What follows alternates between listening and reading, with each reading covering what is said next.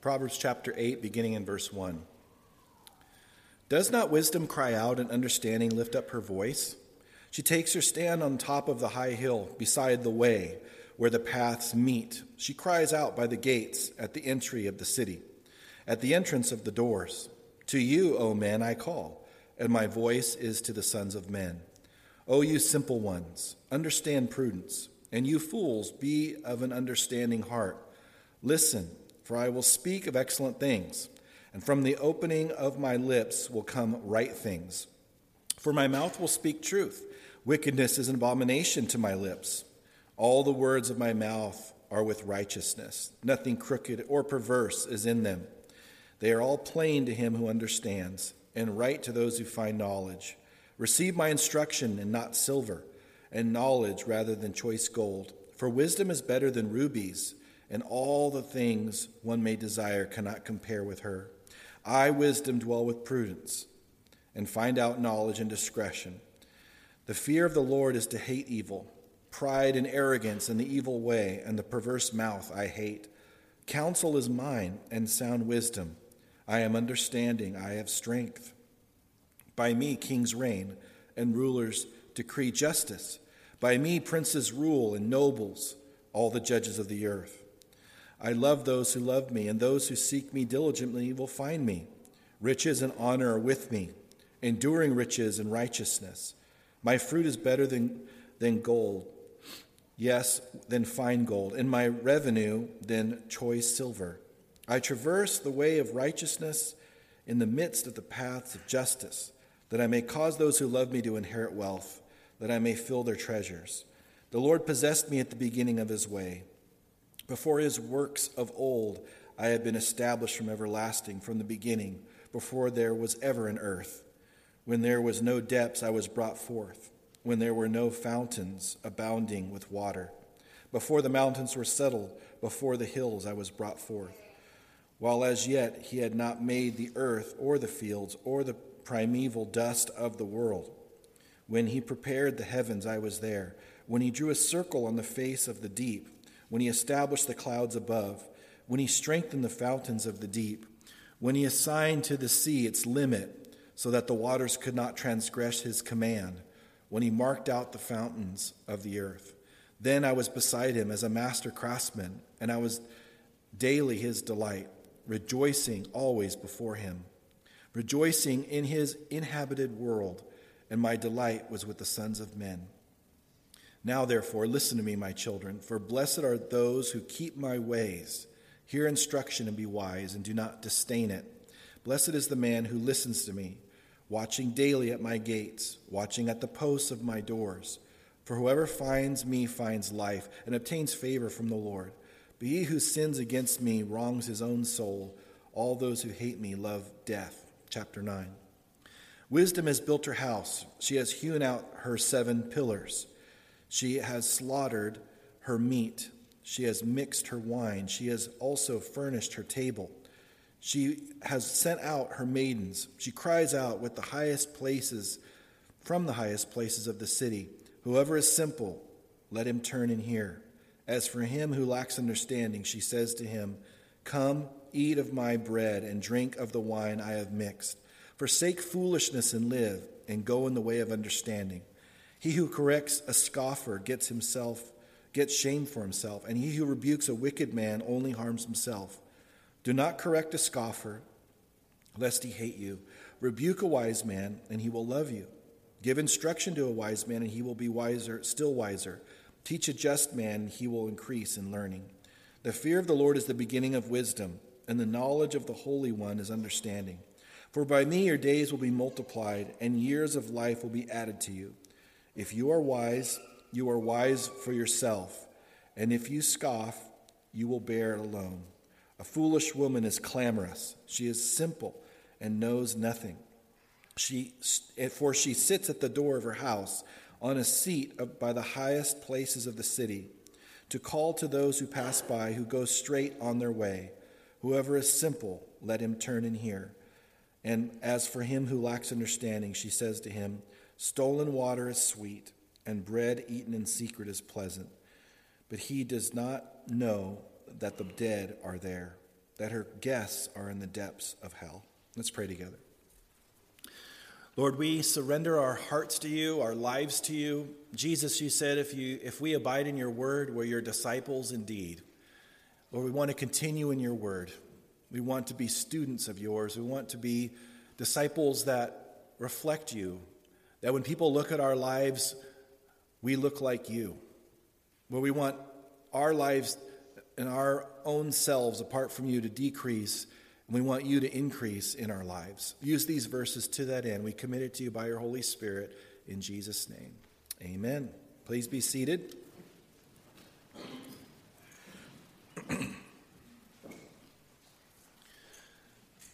Chapters 1 through 9 in the book of Proverbs is really, as we've seen, we haven't got to 8 and 9 yet, but we've read them.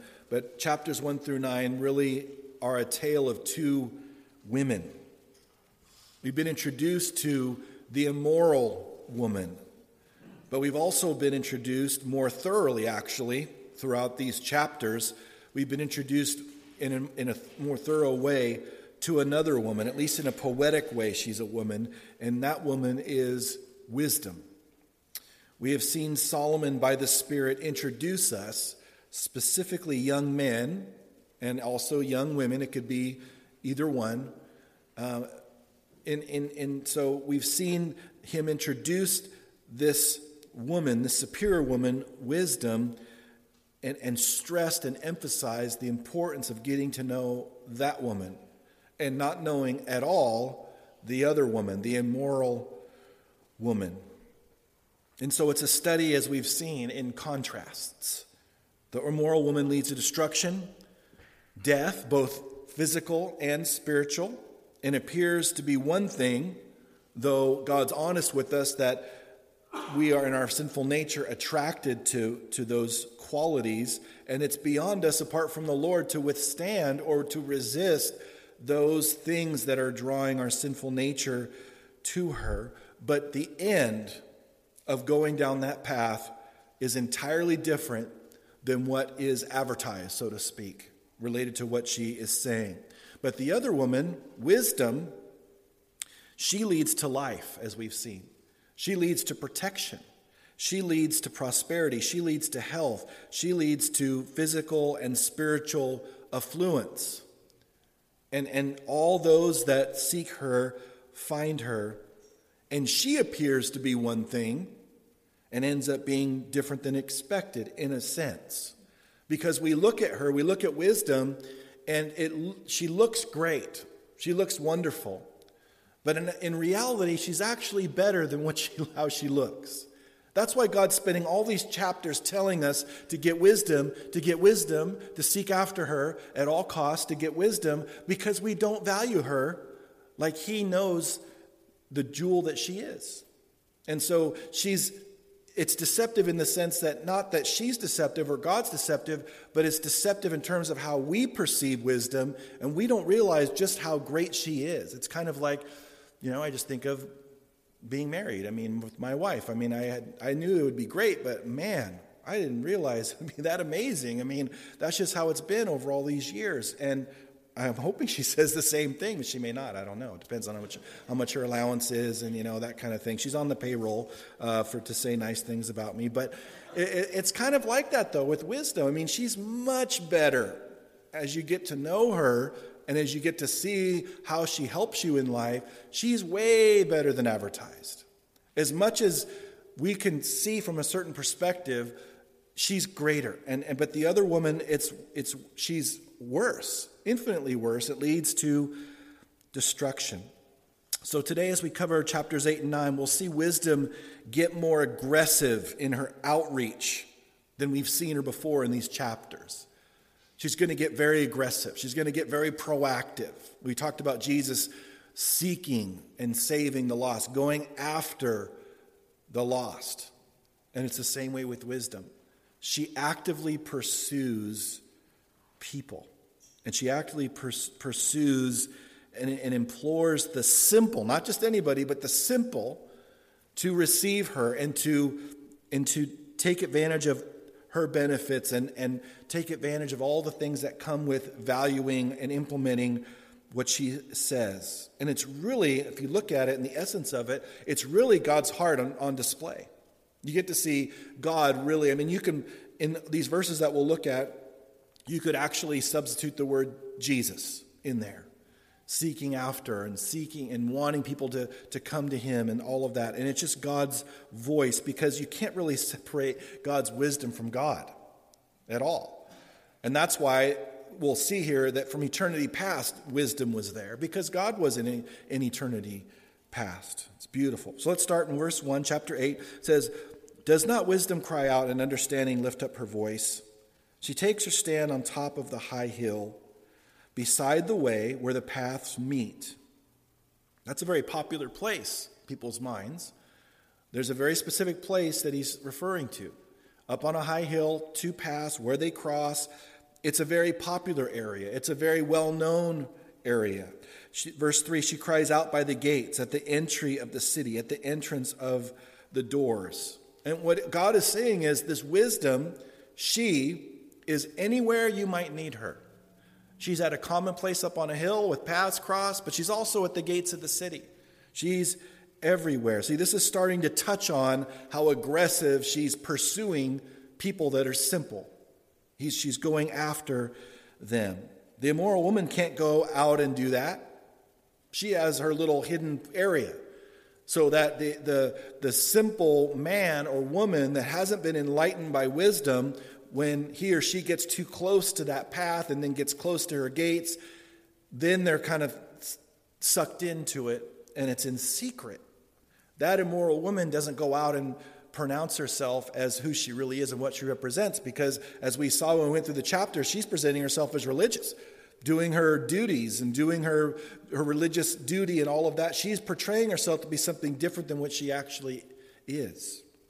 That's the deception. That's, that's the danger. Verse 4 To you, O men, I call, and my voice is to the sons of men. O you simple ones, understand prudence. And you fools, be of an understanding heart. So notice she says, To you, O men, I call. This is, a, this, is, this is an outward thing. This is an aggressive thing. This is a proactive thing. She's not waiting for people to come to her. She's calling out there. And she, notice she says, simple ones and fools there in verse 5. She's referring back to the man, the young man that we've seen in the previous chapters, especially the last chapters that we looked at last week, in chapters 6 and 7. And she says, Listen, for I speak of excellent things, and from the opening of my lips will come right things. See, the immoral woman has deception, has lies. Remember all the things he went through that the immoral woman said. But, but God's wisdom is excellent and right things will come forth from, from her lips. The immoral woman's lips spew deception. Verse 7 For my mouth will speak truth. Wickedness is an abomination to my lips. All the words of my mouth are with righteousness. Nothing crooked or perverse is in them. They are all plain to him who understands and right to those who find knowledge. So it says right there that will speak truth. My, for my mouth will speak truth. We should love the truth. That's why Jesus said, Most assuredly I say to you, or I tell you the truth. Literally, amen, amen, he says. And so we should value the truth. Wisdom, there's no deception, there's no darkness, there's no error in truth whatsoever. So we can completely trust God's word. We can truly trust all the places that God's wisdom is found because we don't have to worry about it not being completely true. That's why the enemy tries so hard to break our confidence in this book right here. Tries to break our confidence in. He's tried to break confidence in this word from the very beginning, from the Garden of Eden. He's tried to break against God's word. Has God said, casting doubt on God's word. Because we see here that all the words of my mouth are with righteousness. This book doesn't contain God's word, it is God's word. When you just say it contains it, that, that, that speaks of a possibility that there are parts of it that aren't God's word. God's word is not in this book. It is, you know, Jesus said, Thy word is truth. So it's, it doesn't contain truth, it is truth. And we can completely trust it. And then he says, Nothing crooked or perverse is in them. I love God's standard being as high as it is. And I bring this up a lot because all the places in this world, and it seems to be getting worse and worse and worse, where else can we go to get the truth? That's why it grieves my heart so much that there's so many churches that are not teaching the Bible anymore. They're teaching self help principles, many of them with good intention. I'm not saying they have bad intentions. I'm not trying to not teach God's word. It's bad models, it's whatever it is. I don't know all the reasons. I can't get into all of those things because I don't know their hearts and their minds. But I know that it's getting harder and harder to find Bible teaching churches. And we need to have all of God's word taught. And we need to devour God's word in our hearts on a daily basis. Jesus said, Man does not live on bread alone, but by every word that proceeds out of the mouth of God. Well, we don't think, we wouldn't think if we were going to eat once a week that we'd be healthy. No one looks at me and says, You're only eating once a week. You know, no one says that. So we can't just eat once a week spiritually and think that we're going to live on the level at the plane that God intends for us because we're called to live a supernatural life. It just reminds me of what Tony just explained. Monday, Tuesday, Wednesday, Saturday. It's like all these things God's working. I mean, we have to have that intake all the time for us to be able to, to, to, to give it out and be ready and be tuned in to the things of the Spirit. There's one thing that we have that the world doesn't. We have the capacity to spiritually discern revelation. I want to read to you from 1 Corinthians chapter 2 verses 13 and 14 where we're told this. These things we also speak, not in words which man's wisdom, and we're talking about wisdom, right? Not in words which man's wisdom teaches, but which the Holy Spirit teaches, comparing spiritual with spiritual. But the natural man does not receive the things of the Spirit of God, for they are foolishness to him, nor can we know them, nor can he know them, because they are spiritually discerned. You remember reading God's word before you were a Christian? It's like, what is this? It's someone else's mail. You know, it's not to us then. It's not, the Gospel of John says that these things are written that you may trust in Jesus as the Savior. So, in that sense, yes, the gospel was written, that gospel was written specifically for that purpose, but it was never intended for unbelievers to read. And people study the Bible. It's so funny in religious classes in college. Oh, yeah, I read the Bible and I studied it in my literature class. Totally different when you don't have the Holy Spirit of God living inside of you, who authored the book, explaining it to you, opening it up to you, opening up your spiritual eyes and understanding to it. And the whole the whole point of that passage in 1 Corinthians 2 is that we're comparing spiritual with spiritual. We're weighing it out because we have the standard. We know what the standard is. So we can see. And I'm amazed at the amount of believers, and I've been amazed at it in my own life, that just believe things because they sound spiritual, because someone they respect said it, and it's not, it's, it's not in here. And you need to know this and live it, myself included, so that when someone says something and teaches something, we can say, I'm not seeing it in here. Can you give me that verse for that?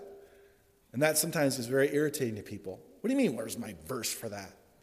Yeah, you need a verse for that. If you're binding that to me and making this to where I'm supposed to be doing the thing that you're saying, you better have a verse for it. And if you don't, then I get to throw it away. The Apostle Paul in Acts 17 commended the Bereans because they tested what he was saying daily by the scriptures. And he didn't say, Oh, I'm above being tested. I'm an apostle. You're a B apostle. I'm an A apostle. You can't question me. And, and uh, you know, he was not above that standard whatsoever. Verse 10 Receive my instruction and not silver, and knowledge rather than choice gold. For wisdom is better than rubies and all, notice the word all, and all the things one may desire cannot be compared with her. Very searching, isn't it? What do we search after? What do we value? What do we, what's our priorities? Where do we spend our time? What do we spend our money on? What do we spend our whatever on? It shows what we value. It shows what we what we want and what we're seeking after. That's why, you know, and, and this is just a small part of it, but that's why Jesus said, Where your treasure is, there your heart will be also. He didn't say where your heart is, there your treasure will be. He said, Where your treasure is, that's where your heart will be. You can't serve two masters. So we need to see this. And, and God, He loves to be able to encourage us that you're not going to find anything more valuable than wisdom. He's going to get into all the reasons why in a moment. God's wisdom comes through people as well, that God has provided in our lives at specific points in time. You know, the scriptures say that in the multitude of counselors, there's safety. And the wisdom that they are trying to communicate with us is a result. It isn't like it originated with them, it originated with God, of course, in His Word, but they've lived God's Word and they're wanting to pass that practical information on to us. And we have to recognize who God's put into our lives. One of the things I've seen in my own life and other people's lives is the tragedy of missing out on a person or a group of people that have been placed in my life to help me and to direct me, and I reject those very ones. God's sending messengers to me. He's sending people to me to help me, and I'm rejecting them. We have to be very careful about that. We need to recognize who God is sending. He makes paths cross that are just flawless. All the leaders that I have had in my life, all the mentors, all the oh, just so many people that if I didn't have them in my life, I would be completely different place right now. And God's so faithful to do it. Now, he's the next 16 verses. He's to we're going to see the I, me, my. We're going to see the personal pronouns. We're going to see wisdom speak here in, a, in, in very straightforward language. In verse 12, we're told, "I, wisdom, dwell with prudence and find out knowledge and discretion." Now, as a side note, I've shared my faith many times with Jehovah's Witnesses. And they like to say that, um, you know, wisdom, that, you know, when we're talking about certain verses and Jesus and all of that, that that's, it's, it's, you know, Jesus that's in here and all of that in a way where it's, they're not identifying it correctly. And so I always ask, well, if Jesus is, is personified in wisdom here, then who's prudence? Who's hanging out? Because he's saying, I'm dwelling with prudence there. So who is that? And, and it, it kind of stumbles them a little bit when we are able to get on the right scriptures, but um, just don't learn from my example. Just stick with the things when you're sharing your faith with them, um, and you'll, you'll, you'll do well. Don't try to put jokes in there. They're not funny then, they're not funny now. So, okay, verse 13. The fear of the Lord is to hate evil. Pride and arrogance and the evil way and the perverse mouth I hate. The fear of the Lord is to hate evil. Don't listen to anyone who says they have the fear of the Lord and they don't hate evil. Now, we're told in Scripture, I've brought this up multiple times now since we've been in Proverbs, that it's, it's not even allowed for Christians to mention the things that those that are disobedient do in secret. We're not even supposed to utter those things. That's how uh, far away he wants it from us. And look how far American Christianity is, is, has come, or gone, I should say to where we're putting up with so many things. We're putting it, incorporating it in the church. We're being entertained by it. We're all these things. And God's standard doesn't change. It's still that high standard because God hasn't changed. He said, Be holy, for I am holy. The, the standard of holiness is directly commensurate with who he is. And since he is immutable, he doesn't change. His standards of holiness do not change. And it's healthy for us to see that. We need to hate evil. We need to hate per- having a perverse mouth. You know, people say, oh, I got a mouth problem. No, Jesus said, out of the abundance of the heart, the mouth speaks. We really have a heart problem. We take care of the heart problem, then the, the mouth seems to line up. And of course, that's a never ending battle for all of us. We never completely arrive, obviously. But when we get our new bodies, there's not going to be any, there's not going to be, you're not going to hear any profanity in heaven. You're not going to hear any false, perverse things in, in heaven whatsoever. Now look counts who counsel belongs to in verse 14. Counsel is mine, and sound wisdom. I am understanding. I have strength.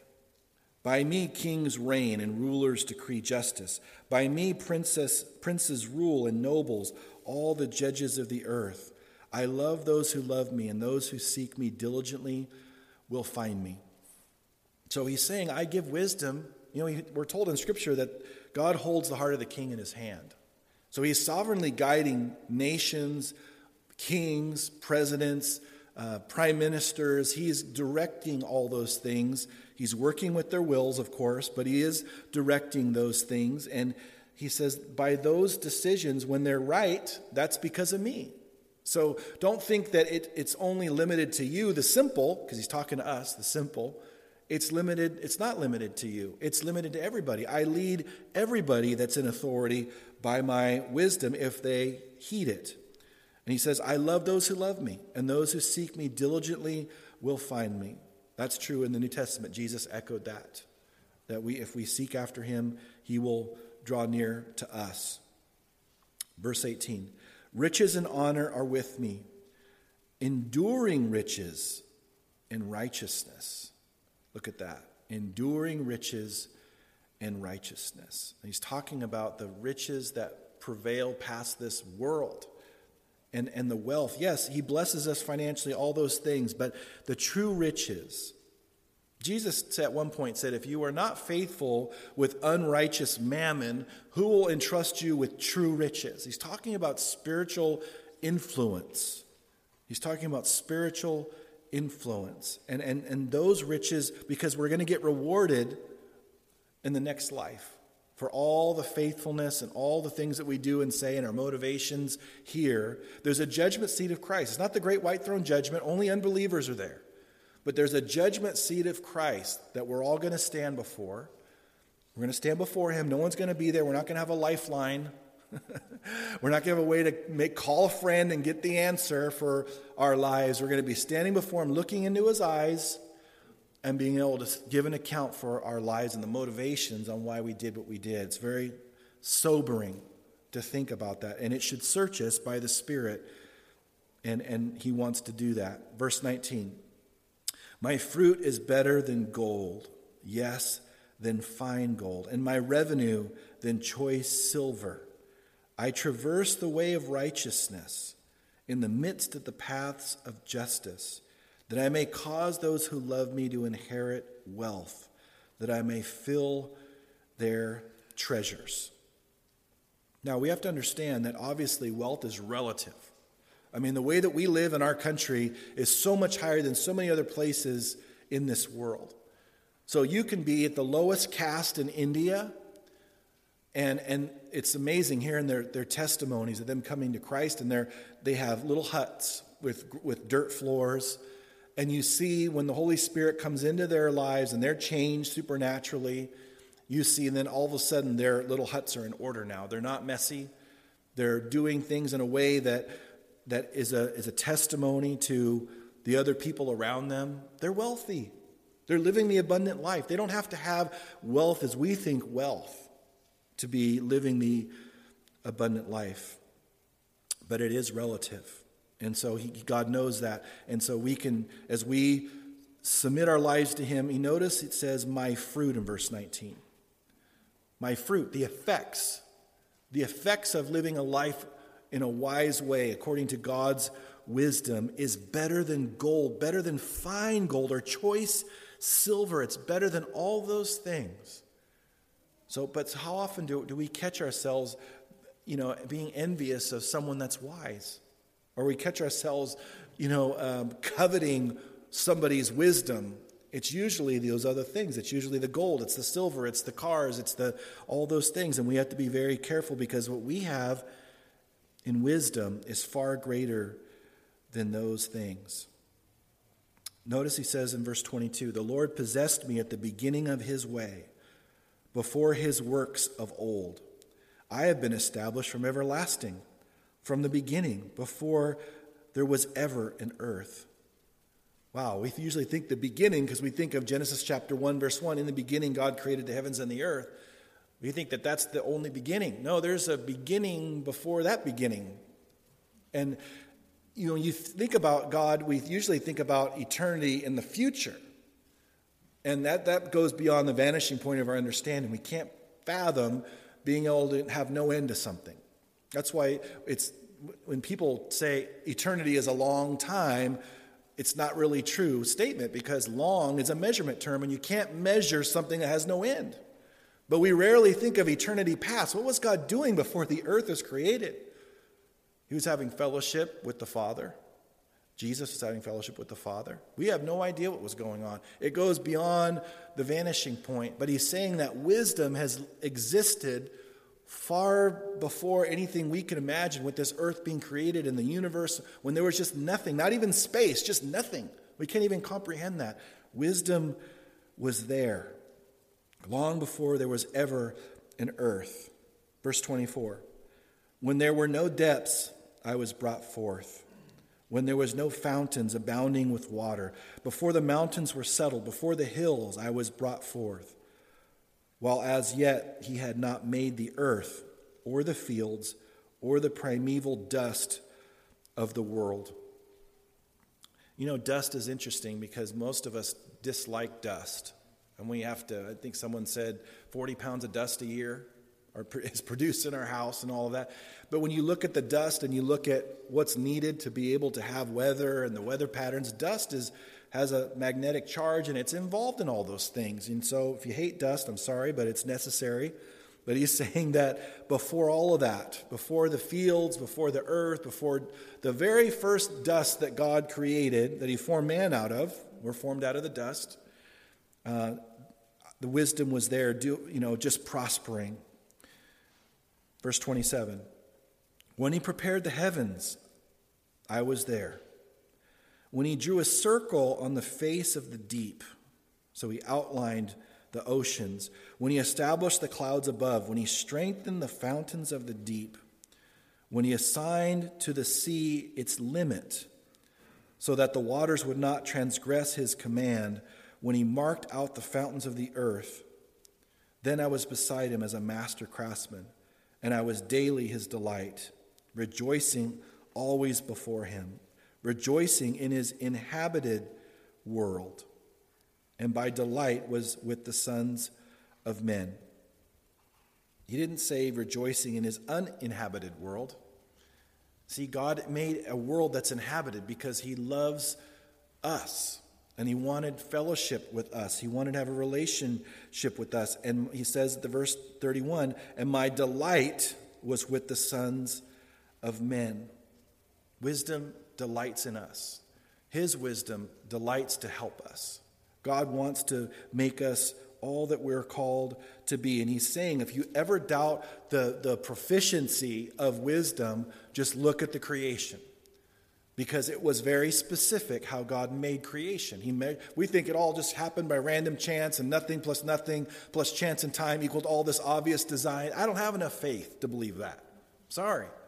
I haven't seen, as it's been said, I haven't seen too many tornadoes go through junkyards and make a 747.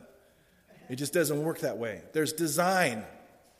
There's obvious design. Nobody goes to the beach and sees, you know, Jane loves John written out on the sand and says, wow, look what the waves did you know, or look goes into a kitchen and sees a word spelled out on their alphabet cereal and think, "Oh, that just happened." No, my sister did that. She's saying, you know, you're a rotten, you know, brother in the in my alphabet cereal or something like that. I mean, obviously when we have boundaries with a purpose, that's what design is. And we see that all around our creation. But it wasn't just done by happenstance. It wasn't done by random chance. It was calculated by the wisdom of God. And that same wisdom is available to us. In James chapter 1, he says, especially in a trial, if anyone lacks wisdom, let him ask of God in faith. And God's what God's called us to do.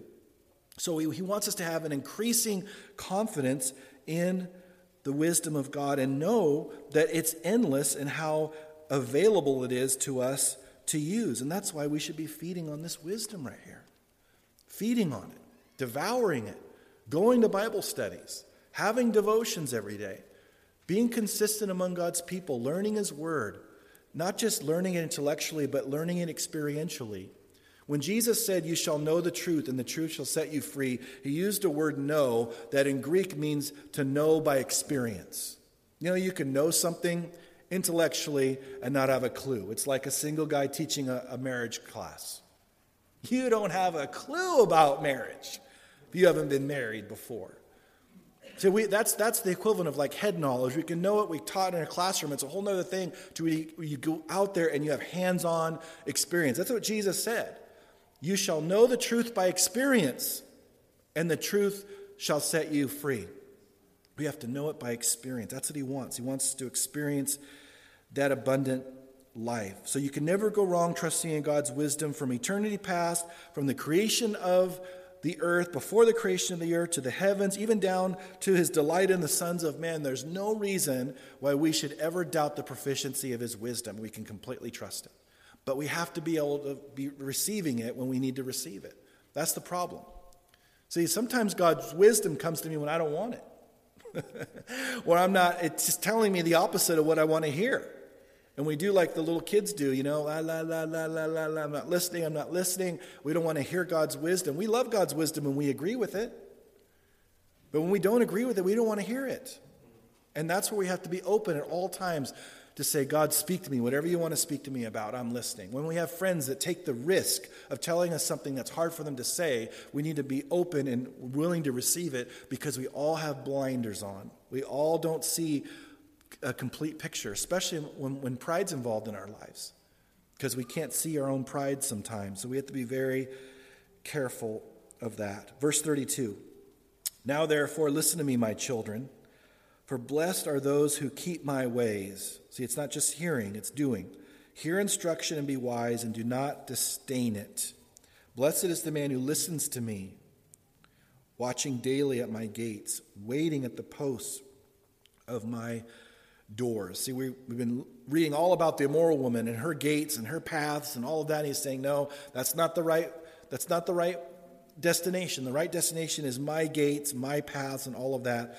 And, and you shouldn't get anywhere near the other the other's uh, house or anything, but I'm wanting to bless you.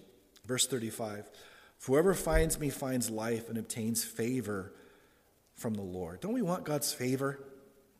We want God's favor in our life. But we think that, well, I just have to be favorable. And if I'm just a certain way, if, I'm, if I can earn that with God by my performance, then I'll earn that favor. And God says it's just so much easier than that. First of all, you already have my favor because you're my son, you're my daughter.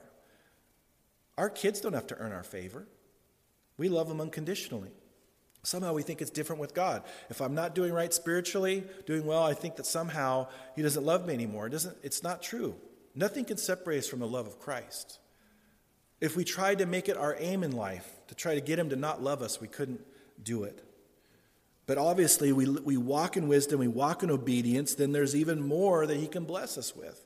So He does bless obedience, but it's not limited to just obeying. We're also His children. So we need to value that and, and, and find out exactly what he wants. And so many of us are such great products of, of his wisdom. I just look at our lives, I hear our testimonies. You know, you get to know people, you get to hear what's happened in their lives, and you just see their lives totally different. You know, this spring I'll be celebrating 27 years of walking with Christ. I'm getting to go to getting ready to go to my 30th high school um, graduation anniversary or whatever it's called, and you know, I know there's to be people I haven't seen since then. They're going to be sh- very shocked to hear what's happened with my life. But again, when you share those things, you're so quick to say, look, trust me, I don't have, you knew who I was. I have no wisdom in myself. But God has, He's changed me and He's given me His wisdom. And, and so that's why Jesus said, wisdom is justified by her children. The product of wisdom reflects back on how amazing wisdom is because he can't help but make that life into an appealing, attractable life. And it reflects, it's just like when you, any child, when you have a child that does really super well, it, it reflects back some, in some ways to the parents because, they, because they, people recognize that, that that didn't just happen by accident. Now, we know that God's gracious and he blesses with kids that we shouldn't even have, you know, in terms of how great they are and all of that. But it's kind of the same thing. That's why he brings up wisdom is justified by our children, because it shows how great wisdom is when we live the life that, that, that uh, wisdom um, instructs us to live. It's beautiful. Verse 36 But he who sins against me wrongs his own soul, and those who hate me love death. So that there's it's it's it's reflexive. You know, it's it's it's a two-edged sword. We can't be neutral.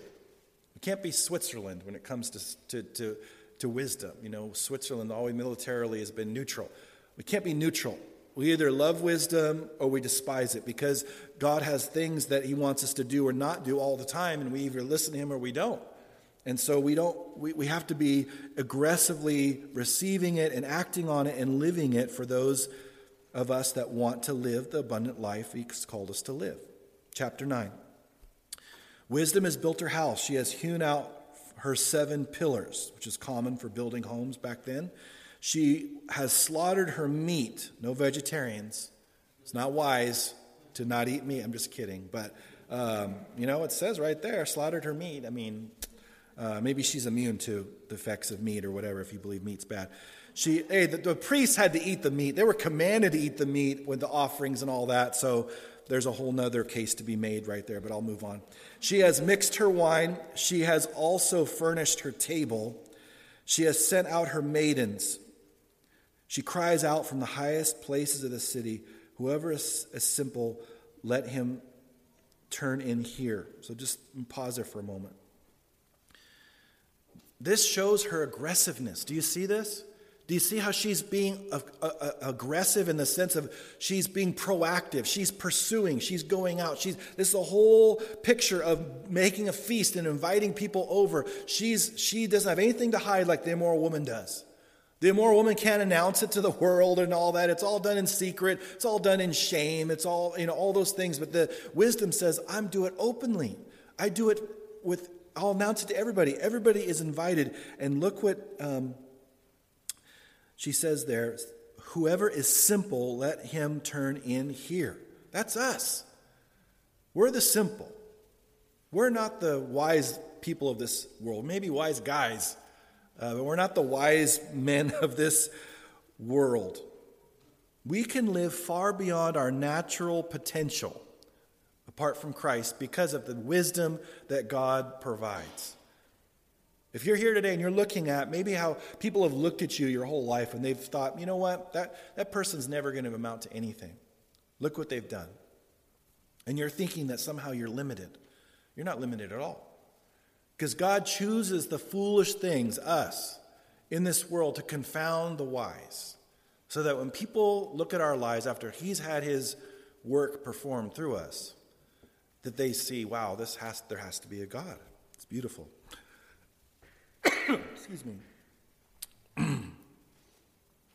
Jesus said in Luke 10 21, it says this In that hour, Jesus rejoiced in the Spirit and said, I thank you, Father, Lord of heaven and earth, that you have hidden these things from the wise and prudent and revealed them to babes. Even so, Father, for so it seemed good in your sight. Jesus thanked the Father that he revealed revelation to simple people like us that we would value it and that we wouldn't be the ones that are all proud in our own knowledge. Those are the ones that they can't receive those things because, again, their, their, their pride blinds them to receiving wisdom that, that's from above. I have a friend of mine, he's very, very smart. Very smart. And he is so confident in how much he researches things and how much he gets to the bottom of issues and all of that. And he's absolutely clueless with the things of the Lord because he is confident that he doesn't need God's revelation. But the beginning, the fear of the Lord is the beginning of wisdom, the beginning of, of, of, of knowledge and all those things. So you have to humble yourself before him. Verse 5 Come eat of my bread and drink of the wine I have mixed, forsake foolishness and live. So there is a forsaking we have to do. And go in the way of understanding. He who corrects a scoffer gets shame for himself and he who rebukes a wicked man only harms himself. Do not correct a scoffer, lest he hate you. Rebuke a wise man, and he will love you. There's a time to get involved in these discussions, and there's a time where we're not supposed to get involved in those things. Jesus said, Don't cast your pearls before swine. There's a point at which we have to recognize by the Spirit this is not going anywhere. I've told them the truth. I need to move on to somebody that is open to the things of the Lord and, and God will give us those opportunities. So there, we don't want to waste our time beyond what the Spirit's led us to do in communicating things to people that are not receptive to wisdom. Verse 9 Give instructions to a wise man, and he will be still wiser. Teach a just man, and he will increase in learning. For the fear of the Lord is the beginning of wisdom, and the knowledge of the Holy One is understanding. See, how we respond to somebody giving us wisdom reveals how wise we are. If we reject it, then we're showing ourselves not wise. If we receive it and we're open to it and we're thankful for it, then we're revealing that we are wise. And that's true at any given moment in time. Because I could be totally receptive to wisdom on Thursday. And then when Friday comes, I could be completely unreceptive to it and I don't want to hear anything about it. It requires our hearts to be settled before Him every single day and say, Lord, whatever you want to speak to me about today, give me your revelation, give me your wisdom. Wherever you have that source for me, I want to hear it. I want to listen. I want to appropriate your incredible wisdom. Verse 11 For by me your days will be multiplied, and years of life will be added to you. If you are wise, you are wise for yourself. And if you scoff, you will bear it alone. So, the primary purpose of wisdom, in terms of, or what practically what happens, is that we receive it, we benefit from it. But it's the same with scoffing. We, if we scoff and we mock and all of that, we're going to bear the consequences of that. And we have, to, we have to get away from that. We need to flee from scoffing and mocking and, and all of that. Now, in verse 13, kind of through the end of the um, chapter here, he's going to talk again about the foolish woman a little bit. He can't stop himself. Uh, he's going to talk about this immoral woman again and contrast again this woman of wisdom, metaphorically, and this immoral woman. Verse 13 A foolish woman is clamorous, she is simple and knows nothing, for she sits at the door of her house on a seat by the highest places of the city to call to those who pass by, who go straight on their way. Whoever is simple, let him turn and hear. And as for him who lacks understanding, she says to him, Stolen water is sweet, and bread eaten in secret is pleasant. See, both women are inviting the simple. Did you see that? They're both inviting the simple. Wisdom says it can be better than you can possibly imagine, and she's correct. The other woman, the foolish woman, says, come violate God's law because there's exceptions to it and it leads to death. The world is so much like the immoral woman, isn't it? Because it's saying forbidden things taste the best. It's saying that secretive, sinful things are worth it, are pleasant. Just like she said, stolen water is sweet. Talking about the marriage relationship, because he's already talked about cisterns. Drink from your own well. Drink from your own cistern. And bread eaten in secret is pleasant. It's all lies. When we watch the news and we see TV and we see these celebrities who think we care about what they think about anything. I mean, talk about, they're, they're hypocrites anyway. They're professional hypocrites. They're actors, right? I don't want to listen to a professional hypocrite about anything and they think their opinion is so important, but they portray these things in this, this life that says it's okay, and we're so archaic in our thinking and so dated. And how can you study a book that's 3,000 years old when this passage that we're at is around 3,000 years old? How can that be relevant to life? Because we need to accept these things in the culture because it's getting in the way of our next evolutionary step. And all these things are really okay. Stolen water is sweet. Bread, you need to do what's what, you're, what you want to do. You need to do what makes you happy. And if that means stolen water, then so be it. If it means, you know, bread eaten in secret, that's completely fine because you decide what's best for you, not anybody else, including any old religious book. And we reject it, and God rejects it, and God's going to have the final word in the end because every knee is going to bow and every tongue is going to confess that Jesus is Lord to the glory of God the Father. To say nothing of interrupting this world and having this his tribulation time where he pours out his wrath on this earth. That's going to happen. And we're on the right side of truth. I've met many people on their deathbed, I've talked to them. Nobody looks back that served the Lord, that's obeyed the Lord, and looks back with regrets. It's the people that ignored God, that knew they wasted their lives, look back with regret. And they have no confidence of the future. But those that have lived their lives completely wise, completely with God's wisdom, they look back and say, I am justified by wisdom. My life does reflect how amazing God's wisdom is, and that's why my life is how it is. And I'm going to tell you, nurse, and I'm going to tell you, doctor, and I'm going to tell you, and, and at these you know what I mean, the people that make you go to sleep, anesthesiologists. I'm going to tell you, whoever comes to me on my last breath, I'm leading her to Christ, I'm leading him to Christ, I'm talking, giving a verse to this person that thought they were going to get in here without getting anything from me, and they're getting something from me. I'm, I'm at the end of my life, I'm full of joy. You can't understand why. It's because God has made my life into a trophy of his grace. That's the life that he wants us to live, but we have to decide to do it now. We have to change the direction if we haven't been going that direction. And God will be faithful to lead us and guide us and give us great specificity on what changes need to be made in our lives so that we are living according to what He says He wants us to do. And it's a beautiful life. Notice verse 18, he ends there. But he does not know that the dead are there. So he's walking up to the door, sees this great, she's at the front of the house goes, that doesn't even have to knock. She's right there. She lets him in, and all of a sudden it's full of corpses. I think I have the wrong house. And then the door shuts behind you and you can't get out.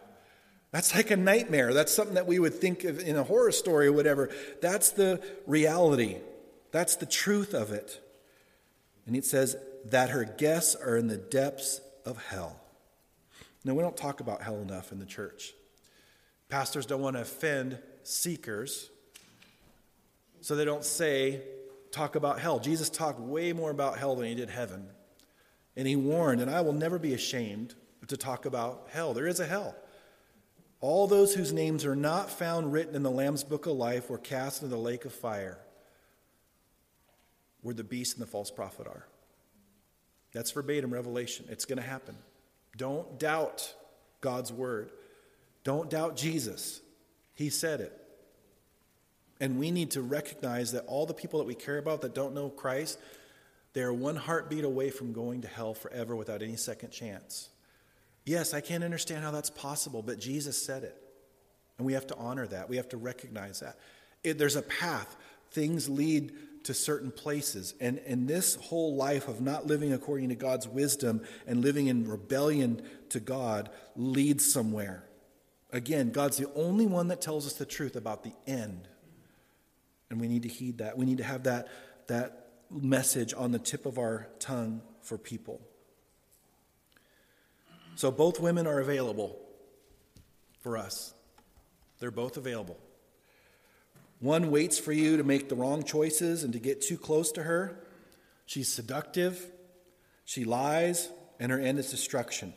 The other woman, wisdom, doesn't wait for you to come to her. She's actively pursuing you and us. She's aggressively pursuing us. She's better than expected.